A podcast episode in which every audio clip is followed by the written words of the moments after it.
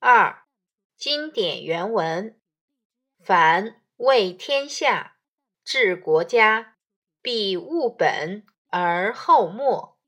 所谓本者，非耕耘种植之谓，务其人也。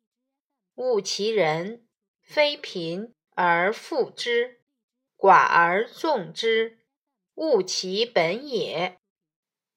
务本。莫贵于孝，人主孝，则明张荣，下服听，天下裕；人臣孝，则事君忠，处官廉，临难死；事民孝，则耕耘吉，守战固，不霸北。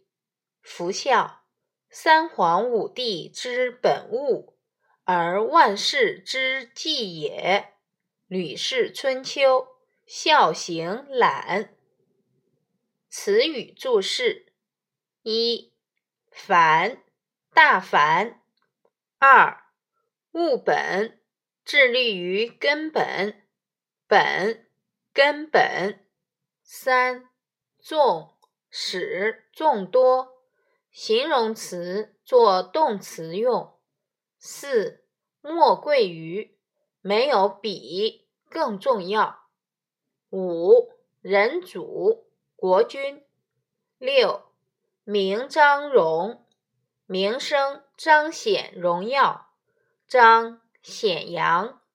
七，下服听，部下服从听命。八，天下裕。天下称誉。九，楚官廉，临难死。当官的时候廉洁自律，面临灾难的时候挺身而出。临，面临。十，耕耘急，耕耘更加卖力。云，通云，除草。急，卖力。十一，霸北。指失败、叛逃。罢，通疲、困乏、疲弊。北，败北。二人相背为北。打仗失败，背向敌人逃跑，叫败北。十二，吕氏春秋。战国后期，吕不韦任秦相国时，召集宾客游士。编撰的一部百家思想资料汇编，全书分为十二纪、八览、六论，共二十六卷，一百四十篇，二十余万言。全书没有统一的思想体系，表现了兼机儒道、略合民法的杂家特征，因其保存了各家思想资料。故史料价值较高。原文意义：大凡统治天下、治理国家，必须先致力于根本，然后才处理末物。所谓根本，不是说耕耘种植那些事，而是致力于人。致力于人，不是人民贫穷。而让他们富裕，人少而使其众多，而是要致力于人的根本。人的根本没有比孝德更重要的。国君要孝顺，那么民生就显要，臣下就服从天命，天下就称誉。大臣孝顺。那么侍奉君主就会忠诚，当官就廉洁，面临灾难就能够挺身而出，以至于奉献生命。世人百姓孝顺，那么耕耘就会更加卖力，保卫国家就会坚守不动摇，作战也不会失败叛逃。可见。孝德是三皇五帝治理国家的根本，是各种事情的纲纪法则。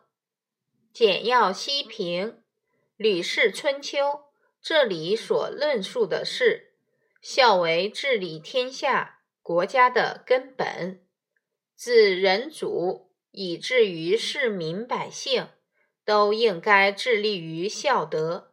孝德立，则君主明显威扬，大臣忠公廉洁，百姓。勤劳勇敢，可见孝德是万事之纪纲，帝王之本物。这种观点是儒家孝德的演绎。治国首倡孝德固然重要，但也不能以孝德取代其他道德，更不能取代法治。延伸阅读：王祥卧冰求鲤。晋朝的王祥，字修征，在他很小的时候，母亲就去世了，父亲又娶了继母朱氏，但是继母待他并不慈爱，还常常在王祥的父亲面前说王祥的是非，久而久之，王祥的父亲也不再疼爱他。有一年冬天。天气极为寒冷，大雪一连下了好几天，大地被寒冰封锁得严严实实。王祥的继母朱氏生病了，病中的他十分想吃鲤鱼，但天寒地冻，河面上结着厚厚的冰，根本无法捕捉鲤鱼。于是王祥便赤身卧于寒冰之上。希望用体温暖化坚冰，捉到鲤鱼回去奉母。也许是他的一片孝心打动了上天，忽然之间冰面裂开，跳出两尾鲜活的鲤鱼。王祥喜极，带回去给母亲吃。而他于寒冬卧冰求鲤的故事也传为美谈。包拯辞官是双亲。北宋以廉洁著名的官员包拯，还是一个大孝子。他是泸州合肥（今安徽）人。开始考中进士时，曾受大理评事，出任建康县知县。但是因为父母都已年老，他想时时侍奉在身边。